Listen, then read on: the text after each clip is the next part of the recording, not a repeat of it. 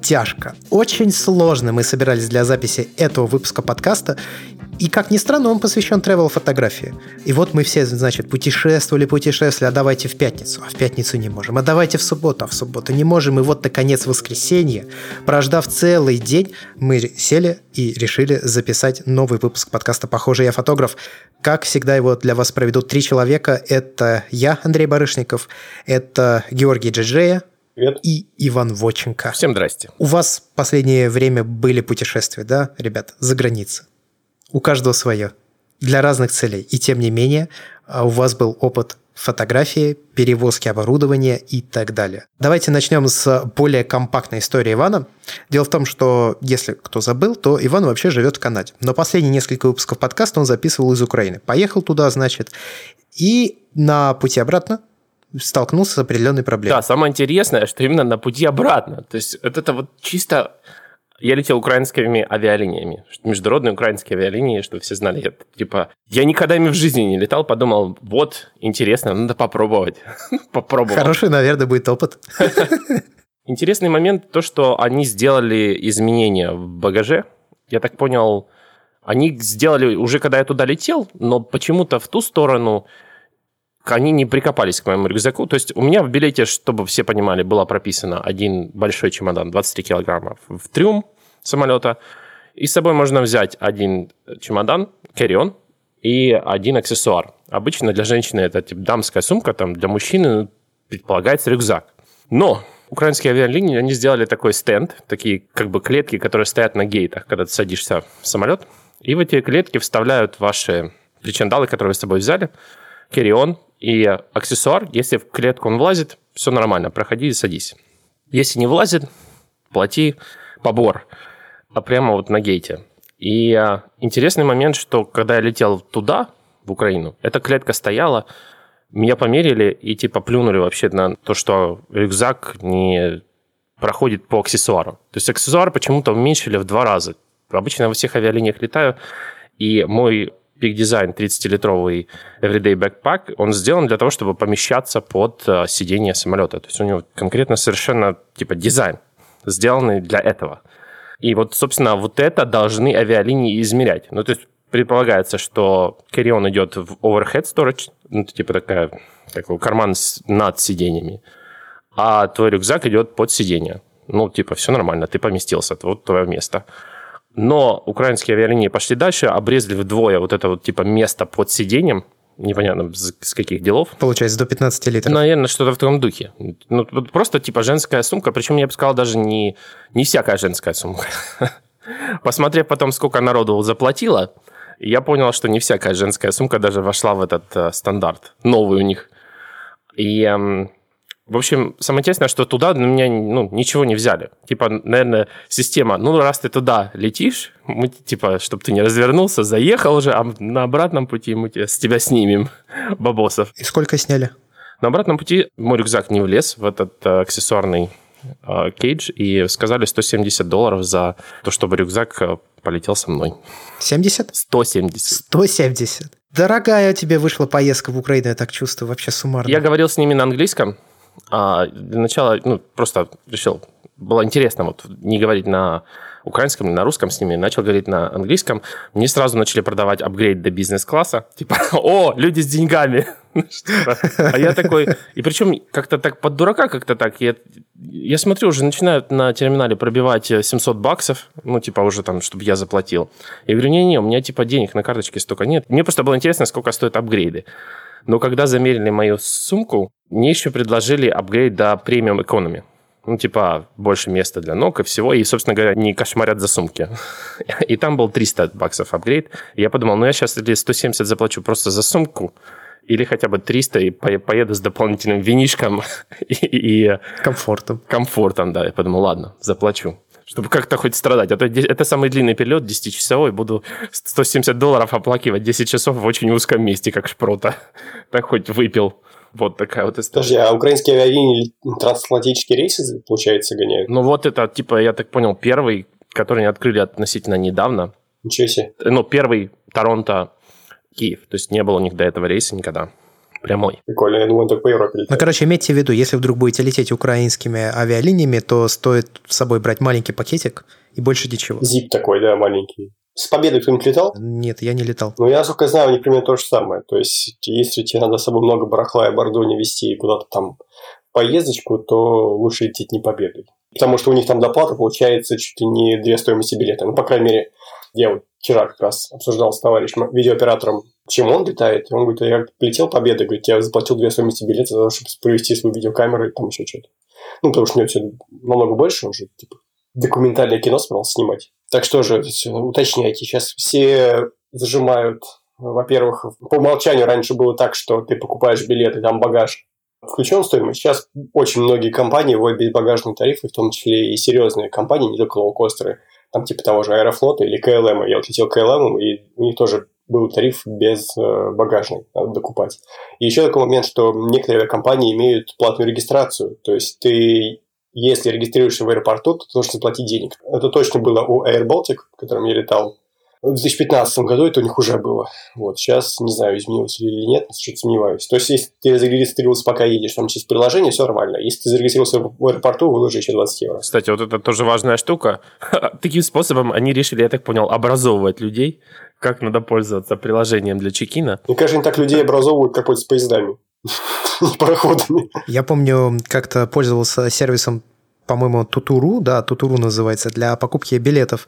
И в какой-то момент я прочухал, что Tutu.ru продает билеты дороже, чем если я их буду покупать на сайте какого-нибудь РЖД. Ну, это нормально, да. И таким образом Tutu меня обучил, что Tutu пользоваться не надо. Есть еще забавный момент. Я покупал билет из Риги в Таллин. И если покупать в евро, то стоил билет у нас двоих с моей женой, нынешней тогда еще девушкой, стоил 32 евро. Что, в общем-то, дофига. То есть почти на 100 евро на человека. А если перевести все в кроны, то есть в местную валюту, то стоило все, если не изменяет память, 8 раз дешевле, то есть по 4 евро. Потому что появлялись всякие тарифы, типа невозвратных. И если ты покупаешь в кронах, то вот можно. А если ты покупаешь за евро, то нельзя.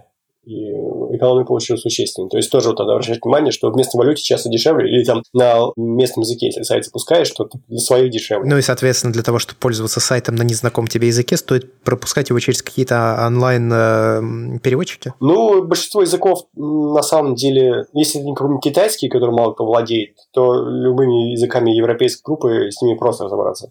Я покупал билеты на итальянском сайте железнодорожном. Там то ли английский был ужасен, то ли там тоже были дороже билеты, я уже не помню, в чем была проблема, но я точно покупал их на итальянском. Ну, у меня, в общем, не возникло проблем разобраться с тем, как по-итальянски поезд, как по-итальянски вагон. Такой вопрос, а украинский ты понимаешь? Нет, вообще не понимаю. Ну, например, как итальянский.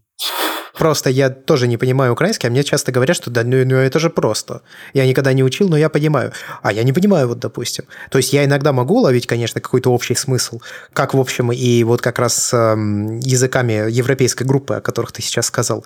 Но в целом я вообще не знаю, куда мне нужно ткнуть, чтобы получить, что я хочу, поэтому я пользуюсь переводчиками. Ну, и я тоже не понимаю людей, которые говорят, что если ты знаешь русский, то ты знаешь украинский автоматически. Но все равно же сказать, что ты знаешь польский, если ты знаешь украинский. Ну, вообще ни разу. А так и говорят, да, эти же самые люди. А что, не знаешь? Сильнее польский отличается от украинского, чем русский от украинского? Я бы сказал, наверное, да. Мне кажется, 20% общего у русского и украинского, и украинского и польского общего 10%.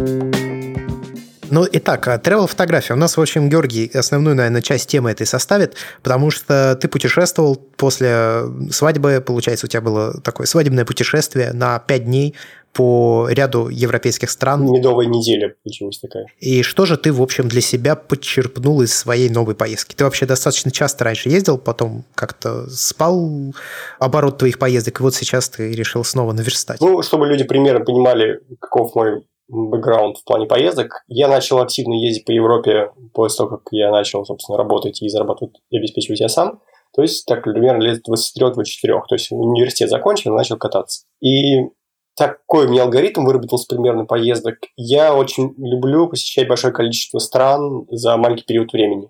Такой галопом по Европам. Не все разделяют мой подход, но я вот больше всего кайфую от первых полутора-двух часов на месте. Это самые такие у меня лакомые моменты поездки в любой. И, соответственно, каждый год я посещал там примерно по 8 стран новых.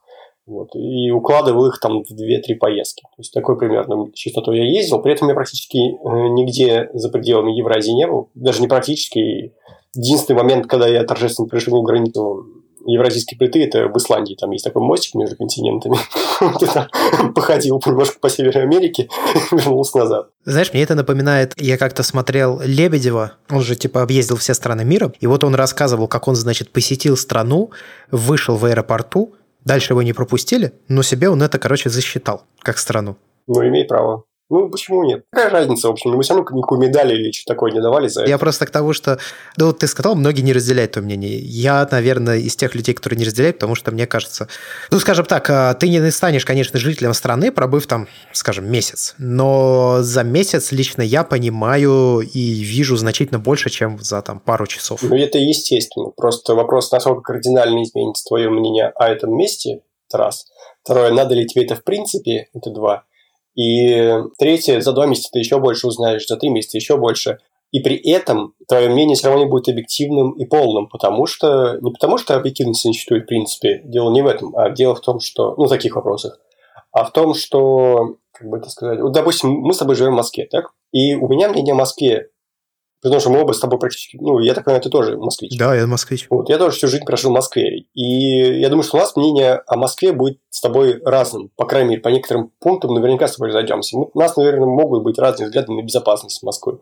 У нас могут быть разные взгляды на то, вкусно ли в Москве кормят, дешевый ли Москва город или дорогой, красивая ли здесь архитектура или некрасивая. Поэтому я просто не вижу особого смысла долго засиживаться, если я понимаю, что главный кайф для меня заключается в первых часах и в контрасте, а не в углублении в какую-то конкретную культуру. И, ну, я понимаю, что для того, чтобы поменять реальную культуру, надо ехать не туристом, а работать в этом месте. Вот, это первый момент. Второй момент, я все-таки, когда путешествую, я предпочитаю городской туризм, туризму экспедиционного формата, то есть мне хватает палаточек на Чукотке и прочих местах, где я с молотком бегаю по скалам. Поэтому, когда я выезжаю в Европу, я фактически не покидаю пределов центра города, чаще всего в исторической части, и мне этого вполне достаточно. Мне не очень интересно, как живут люди в маленьких городах в этой стране. Мне не очень интересно, как живут на окраинах, потому что я не ставлю перед собой цели заниматься этнографией.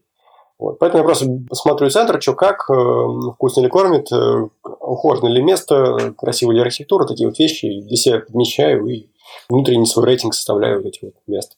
Вот. Таким образом, на сегодняшний день я посетил 25 стран. В общем, Западную Европу практически всю, там кусочек центральный, восточную практически нигде не посещал. Я даже в Украине не был, по большому счету.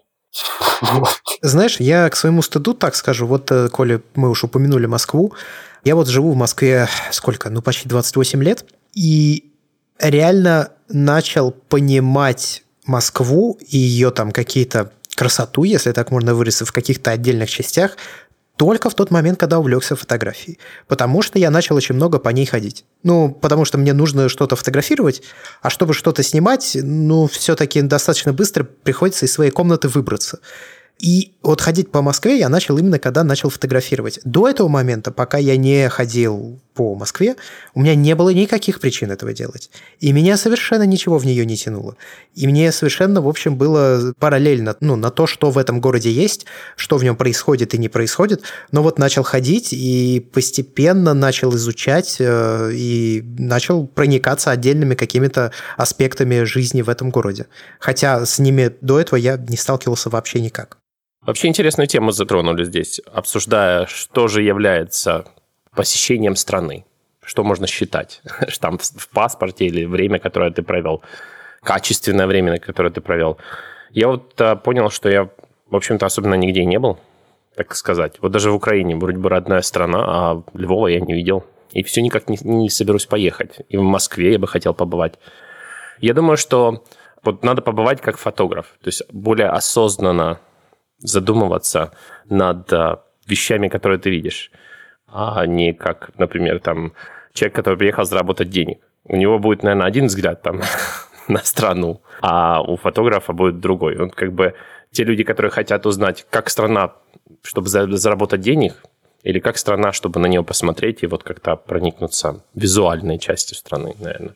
Ну, или духовной, не знаю. Коля, мы заговорили уже о фотографах, которые зарабатывают деньги, и Коля уже в нашем подкасте появилась такая традиция вспоминать Максимишина, один раз лекцию которого я посетил, то кратенько расскажу о том, что он говорил, когда вот ты едешь снимать какой-то сюжет за деньги. Теперь наша любимая рубрика «Максимишин тайм». Да.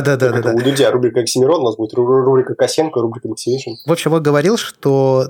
ты, прежде чем вообще куда-то поехать, ты должен максимально изучить информацию о стране, чтобы ты точно понимал, где и что ты будешь снимать. То есть ты залезаешь в интернет, сначала ты гуглишь, потом ты находишь какие-то там форумы, он говорит, такие форумы обязательно есть, где общаются либо жители, либо мигранты, либо что-то такое. Это может быть группа в Фейсбуке, это могут быть выделенные сайты, еще что-то. Значит, ты изучаешь всю эту информацию. Ты как просто неистово сидишь на Google Maps. То есть прям по Google Maps ходишь и смотришь. Потом ты находишь себе человека-фиксера, который все эти места знает и знает гораздо больше. То есть это некий житель, скорее всего, этой страны, который очень хорошо знает окрестности. Фиксер будет решать за тебя все основные вопросы, которые могут возникнуть, такие как кому дать денег, чтобы пройти вот на эту территорию, или там где находится территория, похожую на эту, но вот чтобы она была вот там соответствовала каким-то твоим критериям, или там где можно найти вот этот народ, который ты хочешь отснять, и так далее, и так далее, и так далее. И вот наладив контакт с этим фиксером, он, естественно, работает за некий процент, за некие деньги. Ты уже приезжаешь в эту страну, просто Максимишин рассказывал, что когда ты делаешь какой-то репортаж, то у тебя времени не очень много. Это раньше, давно, когда только вся эта фотографическая деятельность вот в конце 90-х, начале 2000-х, она, скажем так, была в пике своей славы, у тебя была возможность взять там, приехать, скажем, на 2 недели. И, конечно, он говорит, ты за 2 недели снимешь материала больше, и качественного материала, коэффициент, который ты сделаешь, будет тоже выше. Но вот сейчас тебе дают типа 3 дня. 2 дня. Как снять, он говорит, за 3 дня, за 2 дня нормальный сюжет? Да никак, если ты не подготовишься нормально. Поэтому вот если мы говорим именно о профессиональной деятельности, то здесь ты должен четко понимать, что, куда и зачем. Я для себя лично давно уже понял, что ты либо фотограф, либо турист, и надо с этим просто смириться. То есть те кайфы, которые ловят туристы от поездки, они фотографии противоречат зачастую. Есть фотографы, для которых, например, важен этот вот канон с режимным светом, с хорошей обзорной площадки, вот этой всей фигней. И ради этого они готовы вставать в 6 утра или в 6, там, 4 утра, чтобы, кстати, уже быть на точке. Они готовы ради этого там, тащить килограммы техники на спине, они готовы там, торчать в одной локации по несколько часов. И так далее. А туристу это все как бы не совсем свойственно. Турист едет, чтобы отдохнуть. И то, о чем ты рассказал, и то, о чем рассказал, собственно, Максимишин, это работа. А то, чем занимается подавляющее большинство людей, в том числе наших слушателей, это отдых. Ну, кстати, интересная тема. В плане того, что, наверное, не надо питать какие-то иллюзии о том, что вот я буду типа путешествовать, получать удовольствие от путешествий, и еще по ходу буду travel-фотографом. Ты либо работаешь, и ты travel-фотограф, либо ты получаешь удовольствие. Вот я как-то один раз запланировал 1 день в Амстердаме и понял, что я собирался его провести как фотограф, а моя жена как турист. И я понял, что у нас был конфликт интересов. У меня постоянно это... Я, собственно, в Амстердаме был неделю назад. То, что ты сейчас рассказал, прям перед глазами увидел. Ну так и чего? Ты в результате посетил-то Амстердам, еще что? Я был в Лиссабоне. В Лиссабон летел с пересадкой в Амстердаме. Амстердам очень хорош в этом плане, поскольку он часто служит для многих перевалочным пунктом. Там большой очень аэропорт. И из аэропорта в центр города гоняют электрички за недорого, которые там за 2-3 евро или так, в общем, недорого, довозят тебя в центр. И для центра их там минут 15-20. То есть прям вообще идеально. Прилетаешь, если тебе не надо там растамаживаться и проходить паспортный контроль, то вообще идеально. Ну, даже если надо. То есть проскакиваешь паспортный контроль, через час ты в центре города и ходишь там, жуешь кексики с марихуаной. Вот это та часть, которую я не отдуплил. То есть я не продумал вот эти электрички, я о них узнал уже, когда заплатил до хрена за Uber и гуглил типа альтернативы. Ну, я, конечно, не до такой степени импровизирую, но в целом я планированием занимаюсь так очень поверхностно. Ну, хотя бы проложить банальный маршрут из аэропорта до гостиницы, это я могу. А так, что прям детали, как Максимишин, каждую локацию продумывать. Этим занимается, например, Паша Огородников, которого я интервьюировал месяца 2 назад. Мне кажется, я даже уже ссылался на его интервью в этом подкасте. Он прям вот занимается, он залезает в Инстаграм, смотрит, где там, чего, с кем. Ну, я, кстати, почитал этот пост. Там самое интересное, он использует Wikimapia. Я посмотрел ее, это, наверное, самая полезная вещь для того, чтобы планировать. Я вот что-то поленился и сам Wikimapia. Значит, первое, что мы запоминаем, Wikimapia. Он был 3 месяца в разных азиатских странах, путешествовал одну и другую, и, собственно, он там искал всякие интересные точки, локации. И если ты перед собой ставишь цель снять как можно лучше то, что и так уже все видели, или там с необычного ракурса, или под интересным углом, то вот именно такой подход тебе нужно исповедовать. Если ты хочешь снять то, что все остальные не видели или не обращают внимания, то ты можешь, собственно, настолько глубоко планированием маршрута не заниматься. Все зависит от того, какой тип фотографа являются для тебя ориентиром. То есть лично я больше всего ценю фотографии, в которых фотограф демонстрирует наблюдательность. Не нужно быть наблюдательным, чтобы снять пейзаж на закате или там нью на кирпичном заводе. То есть все сделать грамотно, это еще не снять хорошую фотографию. И я не особо верю, что наблюдательность можно принципиально улучшить. Вот. И, собственно, вкус прокачивается, техника улучшается, обработка совершенствуется, но врожденное качество остается при нас. Такой вот у меня подход. Ну, то есть, по факту, это стрит-фотография. Наблюдательность. Не обязательно. Это может быть не обязательно стрит. Стрит – это же улица, уличные фотографии. Там должна быть какая-то документальная часть. Ты можешь снимать не живые объекты, ты можешь снимать сочетание различных геометрических форм, и это не будет стритом, но будет требовать от тебя напряжения твоих зрительных навыков. Так, ну и как тебе, в общем-то, Nikon, коли вы уж предыдущий выпуск подкаста, нашу интерлюдию выпустили о Nikon D850, каково было тебе с ним путешествовать? Как ты его вез? Он же здоровый, плюс у тебя несколько объективов и батарейный блок, и вообще пригодилось ли тебе все это? Да нормально. Я переживал, что мне будет не так прикольно, как могло бы быть с какой-нибудь там маленькой беззеркалочкой. С другой стороны, я же снимал в городе стрит именно без зеркал. И не то, чтобы был прям очень впечатлен. В общем, у меня были проблемы с экраном. То есть мне не очень удобно снимать стрит через дисплей. Вот. А то есть, пока он включится, пока проснется, то есть он должен быть либо все время включенным, либо вот эти вот моменты, не знаю, как это объяснить. Ну, это тебе не нравится время, которое тратится вот эти доли секунды на... Да, он, то есть он должен быть либо все время включенным, этот дисплей, либо он должен как-то просыпаться, и ты тоже тратишь на это время, а я, честно, тратить не хочу, либо снимать только через электронный видоискатель. Но это, в принципе, выход, но как-то не в случае с беззеркалками. То есть я привык с ним по-другому работать. В общем, мне было скорее непривычно, чем мне понравилось. И не то, чтобы я уверен, что я в Португалии быстро привык к новому типу съемки, как бы, к новому инструменту. Но и мне D850 совершенно не мешало своими размерами. Как ни странно. Я, естественно, батарейный блок своего не брал, где там он пригодился бы. Я взял Nikon D850, взял 2 фикса, с которыми я всегда путешествую. Это Nikon 35-1.8 и 85-1.4. Мне больше ничего вообще не надо для travel. А, ну еще Mavic дрон. Вот его тоже взял. И все это у меня прекрасно поместилось в мой рюкзак. Этот Vanguard Perverke, который всех вас наверняка в Инстаграме. Ну, как раз радовал. Знаешь, я, кстати, никогда не встречал рекламу этого рюкзака. Все впереди. Я подозреваю, что все-таки кто-то гуглил себе рюкзак. Да, он же там долго его искал. Скажем так, у меня не было потребности, на которую отреагировала реклама. То есть мне сначала появилась реклама, а потом я уже задумался о том, что надо бы вообще-то рюкзак взять нормальный, красивый. Так, ну и как тебе показал себя рюкзак в действии, скажем так? Вот ты его купил, ты по Москве-то там с ним походил, а вот в поездке? Ну, в Москве я возил его только на работу, то есть когда мне там много надо всякого барахла напихать, было нормально. А в поездке тоже было нормально, потому что я ходил с женой, жена, естественно, брала всякие сувениры, и себе их никогда не покупаю. Вот, и... В целом мне понравилось. Он большой, он вместительный, я туда все кидал, что мне нужно, и не сказал бы, что он мне как-то мешал наслаждаться Лиссабоном, который мне, в общем-то... Хотя, может и мешал, мне Лиссабон, честно говоря, не очень понравился.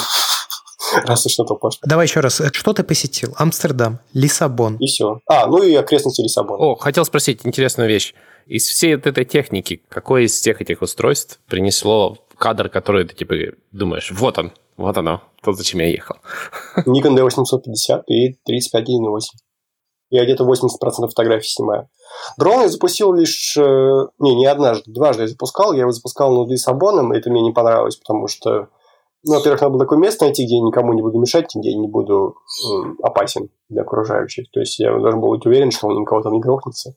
Вот. А во-вторых, надо такое место найти было, где чаек нет. И я его нашел, но чайки тут же появились, и даже когда я спустил дрон, они продолжали над этим местом парить еще минут 10. Преследовали, короче, тебя.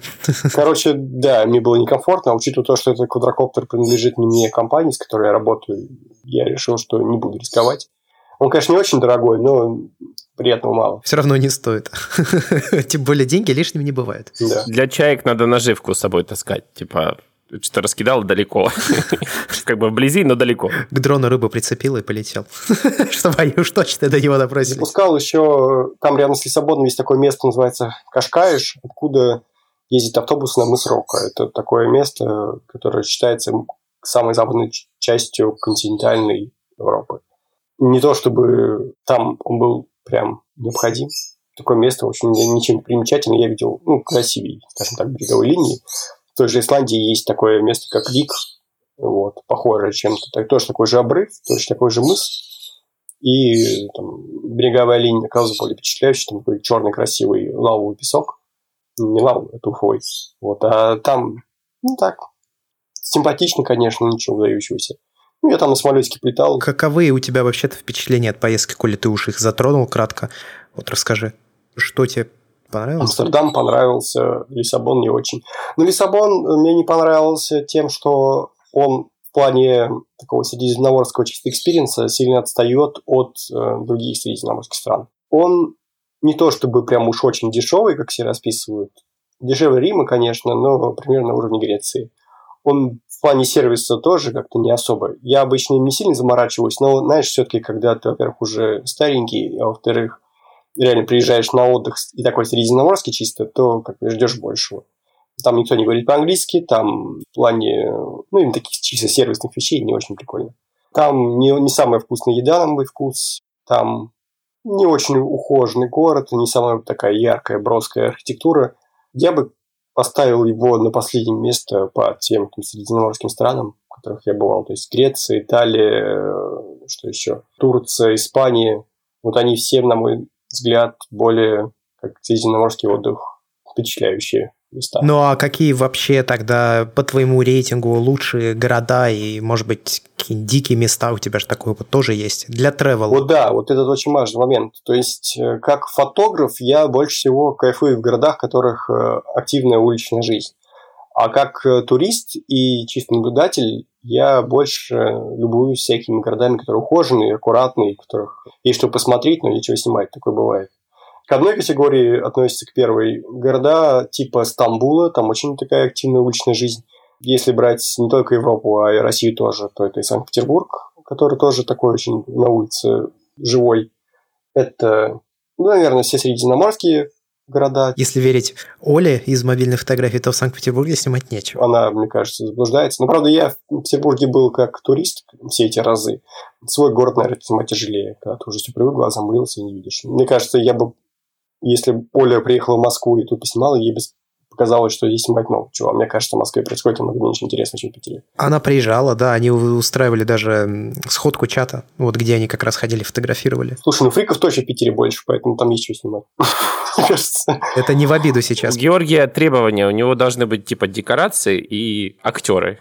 Если декорации не радуют, актеры. Да, ты очень хорошо подобрал, да, то есть такая мизансцена должна быть. Я слышал, что на Кубе вот где ни иди, там везде кадры. И это даже настолько уже избито, что все фотографы, которые хотели что-то снять, они обязательно туда уже съездили. В общем, самые красивые города Европы – Стокгольм, Амстердам и Париж с Римом. Но Париж с Римом не такие ухоженные и вылизанные, как уж Стокгольм, так точно. А в плане уличной жизни, в общем, это тот же Рим, Стамбул, Тбилиси, Петербург, ну и, наверное, Барселона. Вот там действительно такая движуха на улицах, там есть что поснимать. Ну и в плане стрита.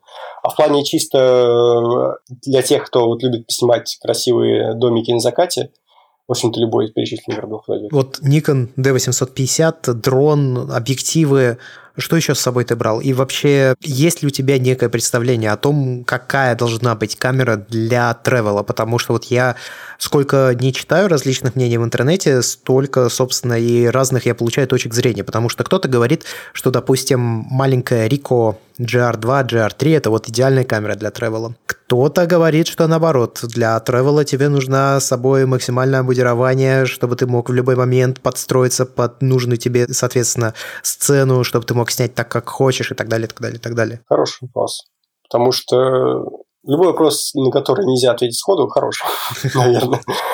Но, на мой взгляд, пойдет любая абсолютно камера. Я не вижу смысла брать тяжелые телевики, и, в принципе, что-то тяжелое. Я думаю, что любой тревел-фотограф согласится с тем, что таскать всякое барахло с собой неприкольно. Еще разбить, наверное, это как бы проще. Это не обязательно. Тяжелое оборудование обычно профессиональное, а профессиональное обычно делается более крепким.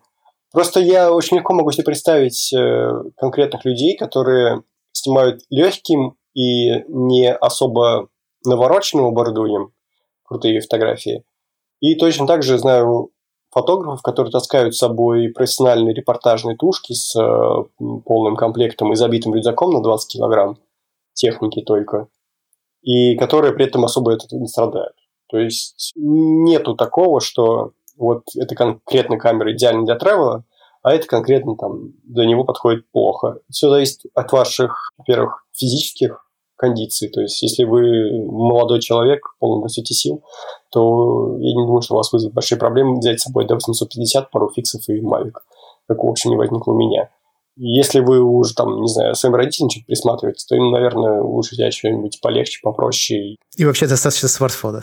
Ну, в целом, да. Я считаю, вот Георгий правильно сказал. Лучшая камера – это та, которая у тебя в руках в момент, когда ты тревелишь или делаешь кадр. Вот я с собой провозил кучу всего. У меня другие цели были. Я тревел-фотограф только по части. Я типа перевозил оборудование, снимал людей постановочно.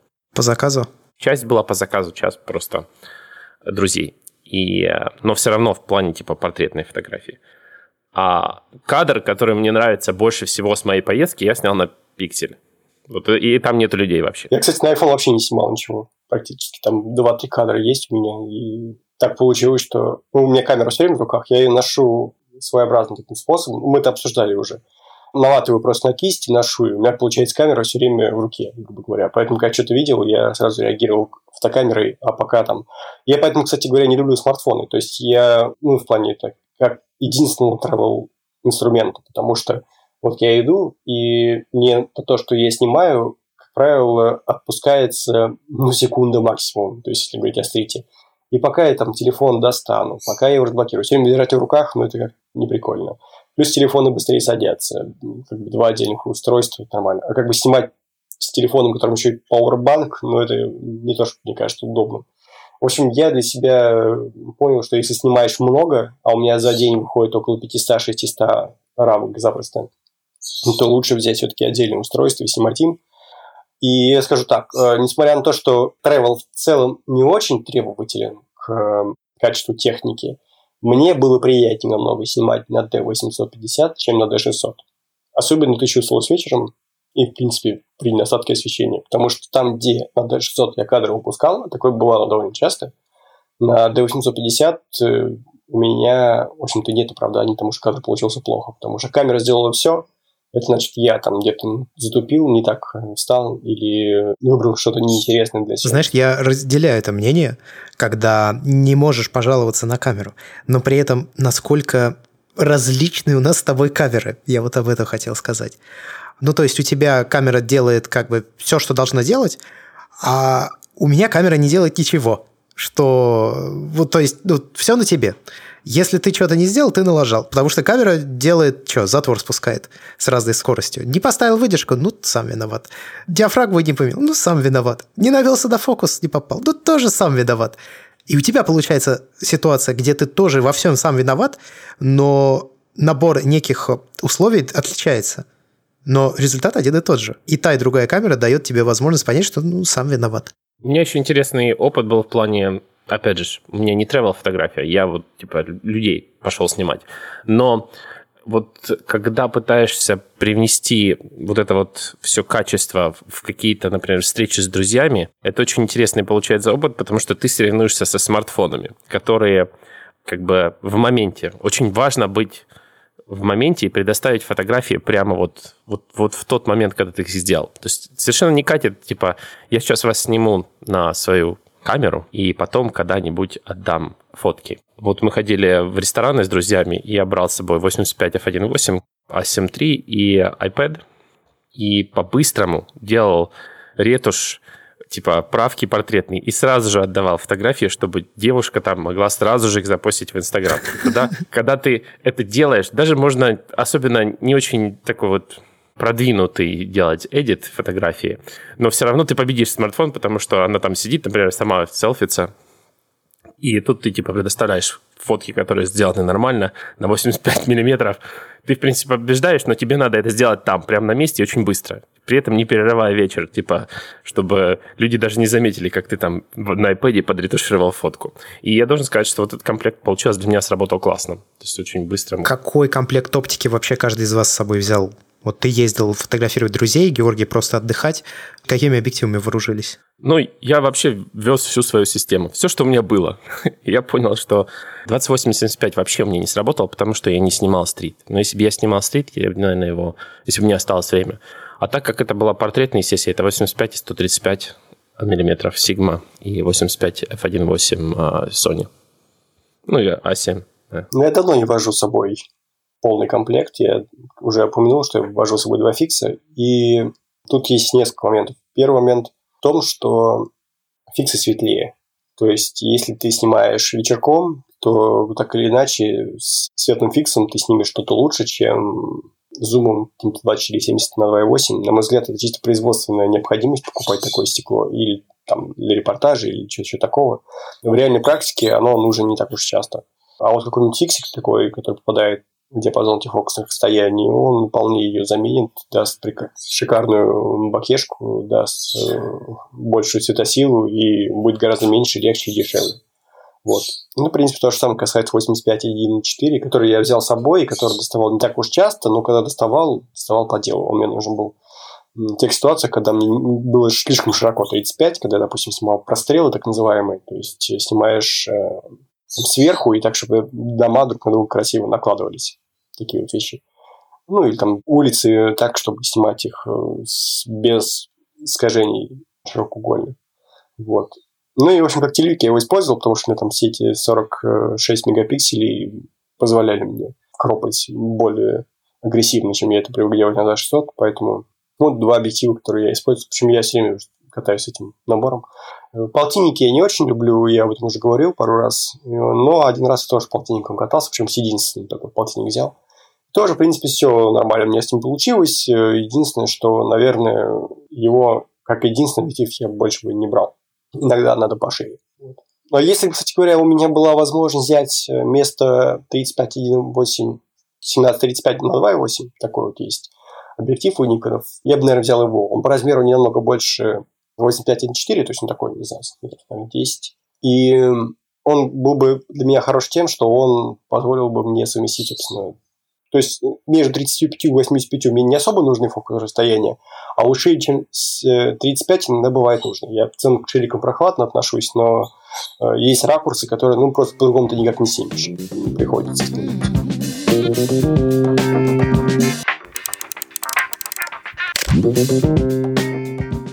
Давайте, наверное, сейчас тогда еще немного затронем тему объективов. Коли зашел такой разговор, я вот для себя сформулировал объективы разных фокусных расстояний в шагах. Сейчас, если мы о фиксах говорим, конечно.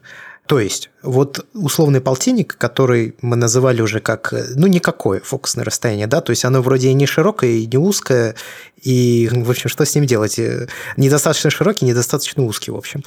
Сейчас у меня сложилось такое впечатление, что полтинник – это объектив, при съемке на который тебе нужно часто и подходить к объекту съемки, и отходить от него. Если ты берешь что-то шире, чем полтинник, то тебе чаще приходится подходить к объекту съемки. А если ты берешь что-то длиннее, то наоборот, отходить от объекта съемки. Ну и, соответственно, естественно, если ты начинаешь отходить, то часто к тебе в кадр что-то влезает такое, что бы ты не хотел, чтобы было в кадре. А если ты, наоборот, ну, соответственно, подходишь, то ровно противоположная ситуация. Иногда получается слишком крупно что-то такое, чего бы ты не хотел, чтобы было таким. Ну вот я как-то так для себя сформулировал разные фокусные расстояния объективов. У нас тут получается такой клуб ненавистников полтинника. Нет, кстати, а я не хочу сказать, что он типа плохой, но вот просто если мы даже говорим о глубине резкости, да, она же на шириках получается при схожей светосиле, она получается поле резкости больше, да, на шириках? Если я правильно все понимаю. Если чем шире диафрагма? Гиперфокальное расстояние, так это, по-моему, называется. Оно на шириках получается больше или нет? На шириках больше грипп, чем на теликах. Вот. На шириках грипп больше, чем... Да, я как раз вот об этом. Я вот просто сейчас снимаю на объектив 35-миллиметровый, я что заметил? Скажем так, снять портретик крупным планом с красиво размытым фоном получается не так, как это было с полтинником. Я не говорю, что хуже, но чтобы это сделать, нужно снимать совсем по-другому. В плане как раз расстояния и прочего. И вот это непривычно, как минимум. Опять же, я думаю, мы сталкивались уже с этим вопросом. Это все вопрос, так вот получилось, что у нас как-то наше зрение в нашем клубе полтинника. Так получилось, что когда мы смотрим на наш кадр, мы просто его не видим вот в этом вот расстоянии полтинника. То есть вот ты, как ты говоришь, тебе надо или подходить, или отходить. Это значит, что когда ты смотришь на сцену, тебя вот как-то вот полтинник ее не описывает. Ну, так как наше зрение, оно, в принципе, от широкого к очень узкому может двигаться чисто в нашей голове, то вот получается, что мы все здесь просто не видим вот в этом фокусном расстоянии. Так же, как, кстати, 35, я вот... Георгий любит, вот тебе он нравится, а для меня слишком широко. Вот я вот люблю 40. 40 вот тут тоже надо. Я пока не могу сказать, что люблю. Я пытаюсь освоить. Я говорил уже, по-моему, что у меня есть проблемы при съемке на 35, чтобы композиционно обосновать вот эту ширину. Но я попробовал поснимать на 28 и точно понял, что широко, слишком широко. Получается, слишком много пробоев в кадре. Поменял его на 35, и вот сейчас пытаюсь освоиться. Ну, вот через какое-то время, я не знаю, там, может быть, через несколько выпусков подкаста расскажу свои впечатления. Во, кажется, я понял. То есть, вот, допустим, сидишь ты в кафе и смотришь вокруг на все объекты, сцены, и получается, у тебя зрение, ну, у каждого человека зафиксировано в каком-то, я так понимаю, определенном фокусном расстоянии, которое, в принципе, подбирая разные объективы, можно ему передать. Ну, вот, типа, он сидит на месте, не сдвигается. Если он возьмет камеру и начнет менять объективы, в конце концов он подберет стекло, которое будет передавать то, что он видел в своей голове. А вот как-то перестраивать свое зрение на другой объектив, на шире или на уже, мне кажется, это потеря времени. Я вот просто буду теряться в этом. Ну, есть такое. Я точно могу сказать, что после того, когда я несколько месяцев снимал на только полтинник, все, что отличается от полтинника, мне дается очень непросто. Вот это действительно так. Ну, то есть, я уже привык к определенному расстоянию, с которого он снимает. Я привык, что попадает в кадр, что не попадает в кадр. Я поменял объектив, и у меня сразу возникают проблемы. Потому что все как-то стало по-другому. В 90, наверное, процентах случаев нужно подходить ближе, и я не могу вспомнить пока ни одного момента, чтобы мне пришлось отойти подальше. Потому что я встаю изначально как при съемке на полтинник, и приходится еще подходить. Короче, такое. Ладно, давайте вернемся к тревел-фотографии. Ну вот вы, значит, отпутешествовали, каждый из вас. И ты уже затрагивал, Иван, вопрос, что вот если ты едешь фотографировать, скажем, друзей, просто во время посиделки, то желательно, чтобы фотографии были вот в этот самый момент. И отсюда у меня возник такой вопрос, а когда вообще стоит выкладывать фотографии? Просто я вот помню, когда ездил в Патагонию, там интернет был редко доступен. И но когда был доступен, я дорывался и выкладывал вот все, что мог, столько и выкладывал, просто залпами. И людей это раздражало.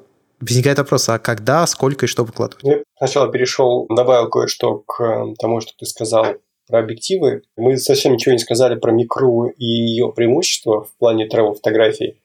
Хотя это важно, на самом деле, потому что, когда просят посоветовать что-то для тревел-фотографий, мне в первую очередь приходят именно Олимпусы и Панасоники с дважды гробнутыми матрицами. То есть, сам-то я их не снимаю, но когда просят посоветовать что-то камеру, я советую их, потому что они легкие. И еще такой момент, что мы совсем ничего не сказали про телеки. Я телеками не снимаю, как бы телеками тоже особо не снимаете. Но если хочешь снимать телевиком, то, мне кажется, идеальный выбор тоже микро. То есть, если там какой-нибудь птичник, или ты снимаешь... Ну, заведомо знаешь, что тебе понадобится что-то снимать вдалеке, то телевики – это вот на микре самое то, что нужно. Ну, кстати, да, я согласен в этом плане. Но брать с собой... Олимпус для тревел-фотографии, когда ты видишь все широко, ну, имеется в виду все твои кадры, ты привык видеть широко, то будет сложно. Потому что телевики, да, сильная сторона, но чем шире надо, тем сложнее, дороже и тяжелее. Ну и вообще стоит вспомнить, что когда мы обсуждали в одном из первых выпусков подкаста, собственно, кроп, фуллфрейм и прочее, то ты, Георгий, сказал, что есть только один гендер – фуллфрейм. Давайте придерживаться этого и дальше. А теперь такой съехал. Да-да. Давайте дальше придерживаться этой позиции. Итак, что, когда выкладывать? Вот вы отсняли фотографии. Георгий делает 600 фотографий в день. Ты пробыл там, получается, 5 дней. Да, путешествовал, плюс еще 2 дня на дорогу. Окей, ну посчитаем как 5. 6 и 5, 35 тысяч снимков. Так, что ли? 3000. А, 3000. У меня с математикой просто плохо. Я всегда плохо считал, простите. А что с ними дальше делать? Ну, хорошо. На самом деле не 3000. Я, наверное, махнул. Конкретно в этот раз у меня получилось поменьше со всеми перелетами и прочими вещами. Где-то 1500-2000 рамок у меня осталось. Значит, сначала расскажу, как делаю я, а потом расскажу, как делать надо на самом деле. Потому что это разные вещи. Я очень тяжело перестраиваюсь. Смотри, как делает папа, и не повторяй. Потому что папа немножко поехавший. Как делаю я? Значит, у меня сейчас переходный период. Я перехожу с наборов конвертера на другой. Я перехожу с РПП на Dehancer. Поэтому мой workflow сейчас максимально неповоротливый, тяжелый и неоптимизированный. Исходя из этого, стоит сразу понимать, что закладывать примерно в 2-3 раза меньше времени на обработку фотографий, чем сейчас пишу я. Я трачу на обработку фотографий там, по несколько часов в день, и трачу на это обычно 2-3 дня. То есть вот меня это много реально занимает времени. Даже подготовить отчет о каком-нибудь новом городе, который я посетил. Я прогоняю сначала все фотографии в Lightroom, смотрю, брак не брак, есть там что-то интересное, нет что-то интересного.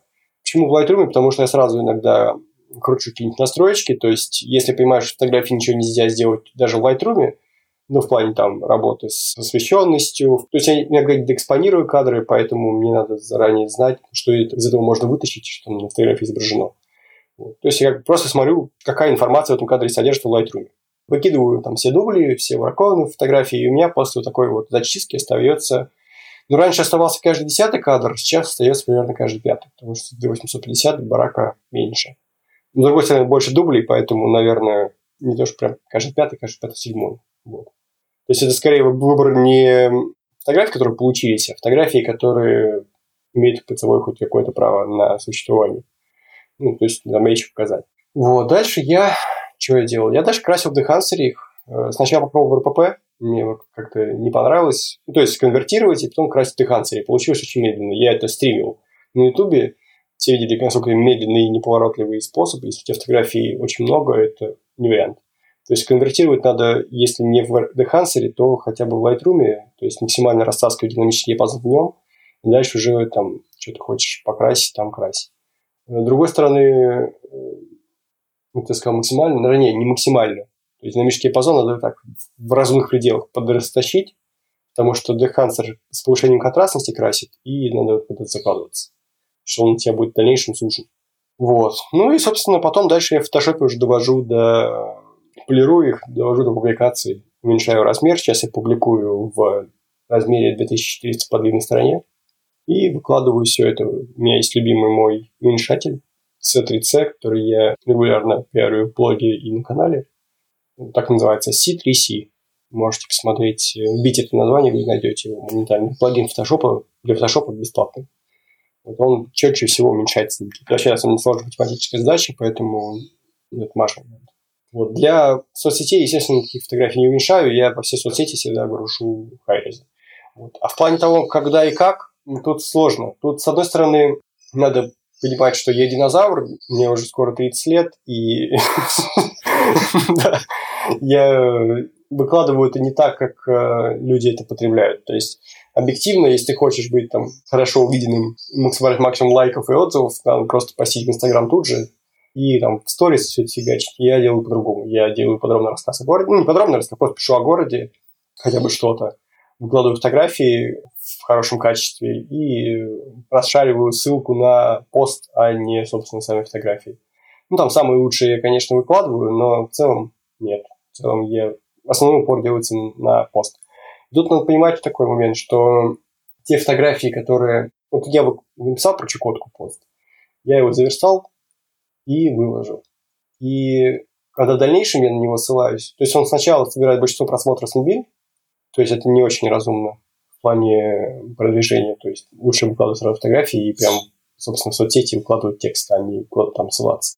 А потом он в дальнейшем набирает за счет десктопов, то есть за счет там поисковых запросов, то есть те, кто гуглит там Чукотку, они находят мои фотографии. За счет того, что я ссылаюсь у себя на канале, на старые посты, то есть человек заходит, читает мои посты с десктопа и потом заходит в чукотский пост. И за счет того, что я выкладываю, ну, стараюсь эти посты все выкладывать в то время, когда люди сидят с компов. То есть днем с компьютеров, то есть люди там на работе любят потупить с компов, любят... Не знаю, любят не работать. Не работать, да. А вечером все в основном лежат в кроватках, там листают смартфончики, и как раз вот вечером лучше публиковать непосредственно в Инстаграм такие места. Вот. Такой, например, подход. Иван, у тебя как? У меня была серия борьбы с... людьми, которые привыкли жить в потоке сейчас. Все, получается, привыкли жить в потоке, а мы, как старые люди, мне 33 уже вообще, пепел практически сыпется. Да-да, вообще уже песок сыпется, что-то подбери. Мы как-то вот привыкли мыслить оформленными такими какими-то собраниями, альбомами, там, постами. Ну, то есть ты как бы вот отснял, а потом вы получите продукт, который вот будет вот он. Вот так вот целиком. Но у людей сейчас ожидание, что все будет в моменте. Я это, в принципе, понимаю. Например, у меня была одна фотосессия, очень запланированная на весь день. То есть это была модель, несколько нарядов, несколько локаций. И я целый день двигался между ними всеми и отснял, по-моему, порядка 1100, по-моему, или 1200 кадров. Кстати, все на одном заряде батареи всего лишь 30% съелось. И это на Sony A7 III. Вы должны купить, и вы знаете, кого покупать.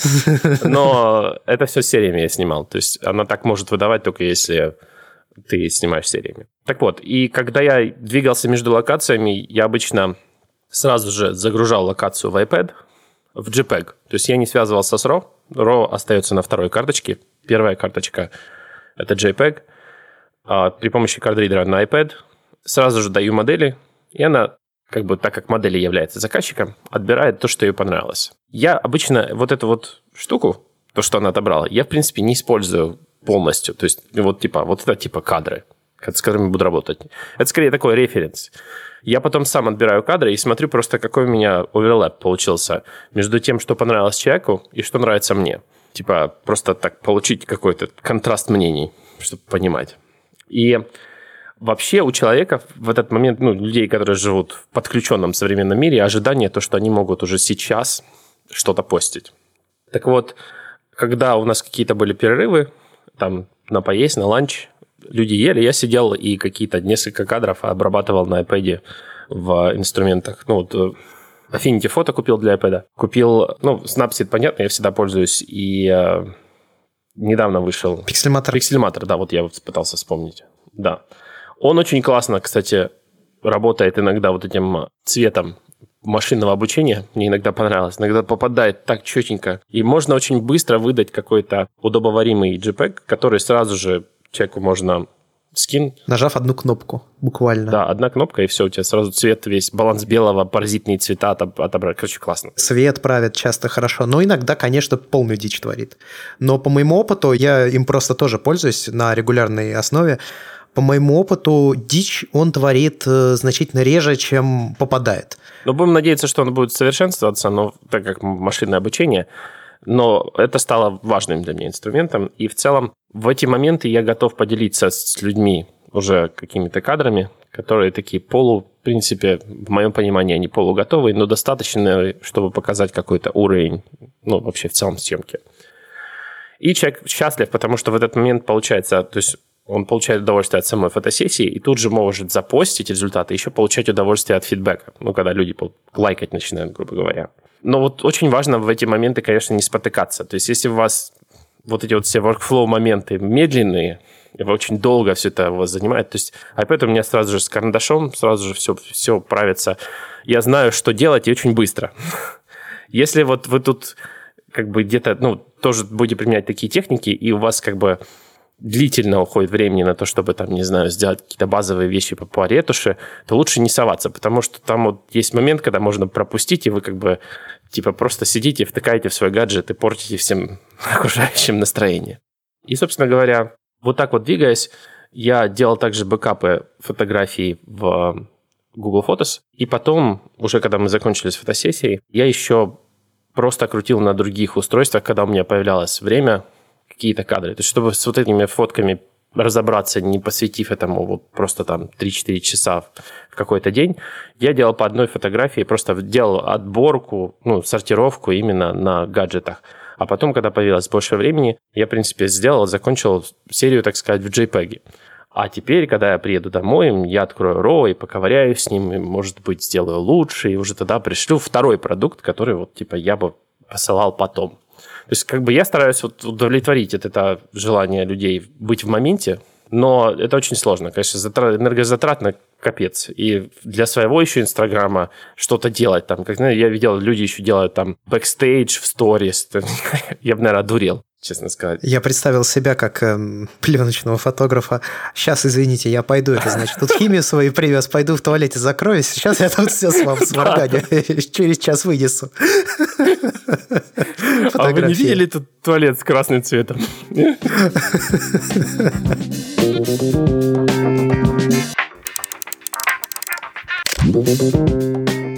Давайте подытоживать этот выпуск подкаста. У меня есть к вам такой вопрос от каждого. 3 хинта, 3 трикса, 3 совета для людей, которые собираются заняться travel-фотографией. Вот какие ключевые пункты нельзя пропускать? Давай Георгий начнет. Он все-таки real travel, а я так. Да какой real travel? Я не отрицаю того, что я турист, в первую очередь, а не фотограф в поездках.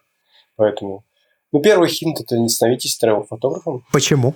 Обоснуйте. Ну, потому что кому нужно вообще в 2019 году. Ну, смотри, такая вещь. Travel-фотограф – это вообще кто? Это человек, который занимается тревелом на профессиональной основе. Тогда это уже такой вид вымирающий, по сути. Ну, не знаю, кому сейчас они нужны. Хорошо. Допустим, в Инстаграме это еще живо и как-то культивируется. Но такой тревел-блогер в классическом понимании, там, типа Сергея Доли, Варламова ранних эпох или... Лавыгина. Ну, это все ушло либо на YouTube, либо на Instagram. То есть, таким вот человеком, который прям съездил куда-то, запостил оттуда отчет, его все прочитали, спонсоры к нему ломятся, чтобы в следующую попасть рассылку. Нет, сначала все-таки определитесь, зачем вам это надо, и уже в соответствии с этим как-то формируйте себя как фотографа. Вот, это первый момент. На самом деле, не момент никакой, это просто вот мое ощущение. То есть, я... не тревел-фотографы, я бы им не хотел становиться и не пытался, потому что, ну, зачем? Правда. Если вы просто любите фотографировать в незнакомых местах, вы должны определиться, вы хотите фотографировать в незнакомых местах для кого? Для себя или для каких-то левых людей, чье мнение вам, возможно, даже не особо интересно. Вот. Ну, то есть, это как немножко прорефлексировать и прогнать себя. То есть, вам даже понимать, зачем это вам нужно. Есть люди, которые от этого реально кайфуют, а вас может очень легко посеять разочарование. Потому что у людей разные взгляды на места, в которых они бывают, у людей разные взгляды на то, какие фотографии являются хорошими, какие плохими, и будьте готовы к тому, что вам придется снимать то, что нравится всем, а вам не нравится, например. Ну, такая уже около эзотерика и философии темы другого выпуска. Вот. А так чисто вот что я могу посоветовать, это больше ходить, это выбирать более живые города, если вы хотите что-то интересное привести для фотографий. И третье – это путешествовать одному. Как ни странно, да? Я, кстати, да, согласен. Я очень люблю свою жену, но согласитесь, когда вы путешествуете в одиночестве, вам будет, очевидно, гораздо проще заниматься фотографией, потому что здесь дело даже не в том, что там с женой, не женой, там, с друзьями, не с друзьями, а просто по логике у всех разные представления по идеальному отдыху. Для меня идеальный отдых – это когда я прошел 40 километров по городу, взглянул в каждую подворотню и что-нибудь интересное там снял. Для большинства нормальных людей это никак с здоровым, приятным отдыхом не ассоциируется. Я, например, ненавижу пляжный отдых. Как бы, соответственно, если есть в городе пляж, то велика вероятность того, что мы с этой группой людей просто разделимся, которые предпочитают пляжный отдых. Они будут там жариться у моря, а я пойду там снимать свой стрим.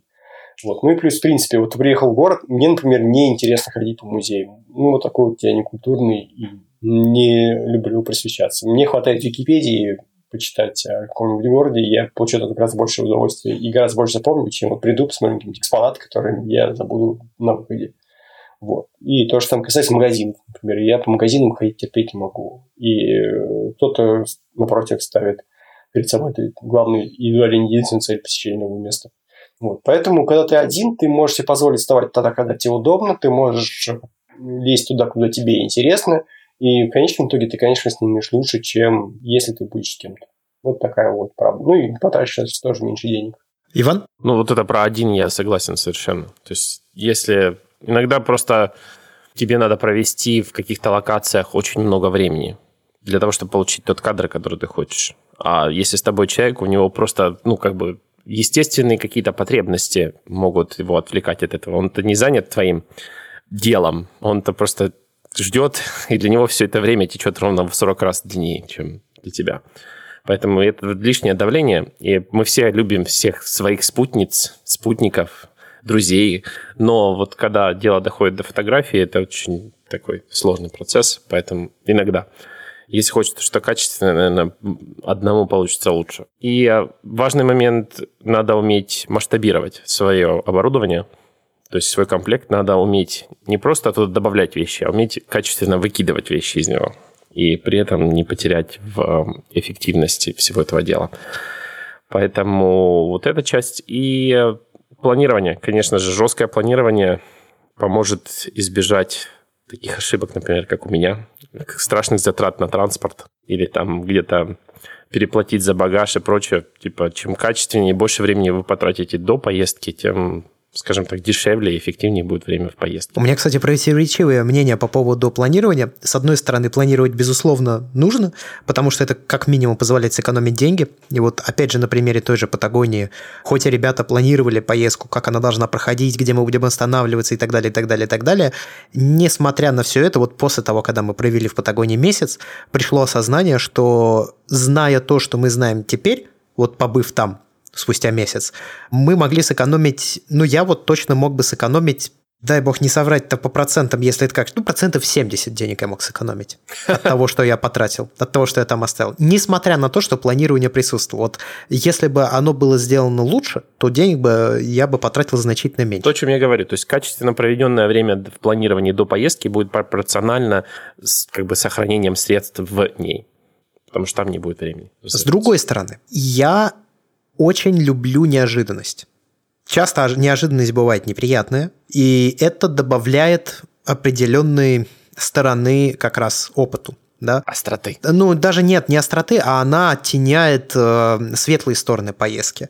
Но, тем не менее, я очень люблю спонтанность, неожиданность и непредсказуемость. То есть... Мой любимый вид отдыха – это пойти, куда глаза глядят, и как оно там пойдет. То есть у меня есть, возможно, некий общий план, куда я хочу попасть. Но вот то, как туда я буду попадать, мне гораздо интереснее узнавать это на месте. И я имею в виду сейчас не там общение на остановке автобусов с кассирами, чтобы понять, куда мне надо сесть. Нет, вот это я как раз, конечно, не люблю. Это просто какое-то психологическое давление оказывает. Но вот именно в процессе, скажем, ходьбы, изучения какого-то места, мне нравится не знать как можно больше, нежели знать. Ну, это как, я не знаю, как вот, знаете, трейлеры сейчас к фильму выпускают, и трейлеры рассказывают о фильме, ну, не все, но показывают все основные ключевые сюжетные повороты, которые часто бывают для фильма важны. Меня это немножко смущает. Вот здесь примерно такая же история. Я предпочитаю не знать о каких-то достопримечательностях, красивых местах, там, я не знаю, интересных, необычных закоулочках, улочках, магазинчиках. Вот я предпочитаю все это находить as is. Ну, то есть, вот как есть в процессе, пока я иду или там, пока я еду. Вот для меня это является важной частью для получения полноценного отдыха, скажем так. У тебя такой экстрим. С неограниченным бюджетом и временем. Ну, неограниченный бюджет, это, конечно, громко сказано, потому что бюджет, как правило, всегда ограничен. Мне вспоминается Альберт, который не берет обратные билеты. То есть он приезжает... Да, сурово. Да, в новое место и тусит там. Но для этого нужно, конечно, иметь подобающий по такой стиль проведения отдыха и образ жизни. То есть ты не должен быть привязан как-то к работе, который требует непосредственного присутствия, ты должен иметь какую-то финансовую подушку безопасности для таких вот экспериментов. Так-то, конечно, никто не спорит, что веселее намного удивления. Но по большей части у нас как? Он забронировал билет и на недельку смотался, вернулся назад, и об этом рассказывали в Инстаграме. Вот тут весь наш тревел обычно. Вот, в общем, если говорить именно вот тревеле, да, как путешествие, не как фотографии для фотографа, для профессионального деятельности, потому что такого опыта у меня еще даже не было, на самом деле, поездок-то. Мне только предстоит так попробовать поехать, у меня есть желание такое. Но вот именно если говорить о получении наслаждения от тревела, то вот я люблю неожиданность, спонтанность, и мне кажется, это формирует самые яркие, незабываемые впечатления, даже если часть из этих впечатлений максимально негативная, вот насколько только возможно. Тем не менее, это все только добавляет к общему образу вот поездки. Мы все ждем, когда же ты поедешь с ванночками, с набором химикатов и прочего. Ты знаешь, когда у нас будет еще подкаст о пленке обязательно, и я там озвучу мысль, что я подошел к тому моменту, когда я хочу попробовать начать проявлять вручную, да, мне интересно посмотреть, что из этого получится. Как минимум черно-белое, потому что это несложно. Цветом там придется заморачиваться больше, но я тоже уже так чуть-чуть поизучал вопрос. В принципе, это не выглядит как нечто такое, на что нужно очень много сил. Я думаю, что пара запоротых пленок, и все получится. С вами был подкаст «Похоже, я фотограф». Большое спасибо, что слушали. Мы поговорили о тревел-фотографии, потому что вот совсем недавно оба моих соведущих ездили в другие страны. Неважно, по каким целям, тем не менее, они это сделали.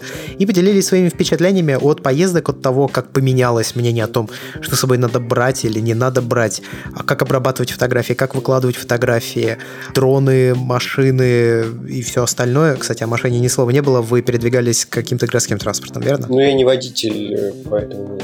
Меру бросу не было. У меня там машина есть. ВАЗ-2111, аутентичный автомобиль. Нормально. Это как раз, да, добавляет к экспириенсу. Да. Спасибо большое, что слушали этот выпуск. Ставьте нам оценки в iTunes, какие бы они ни были.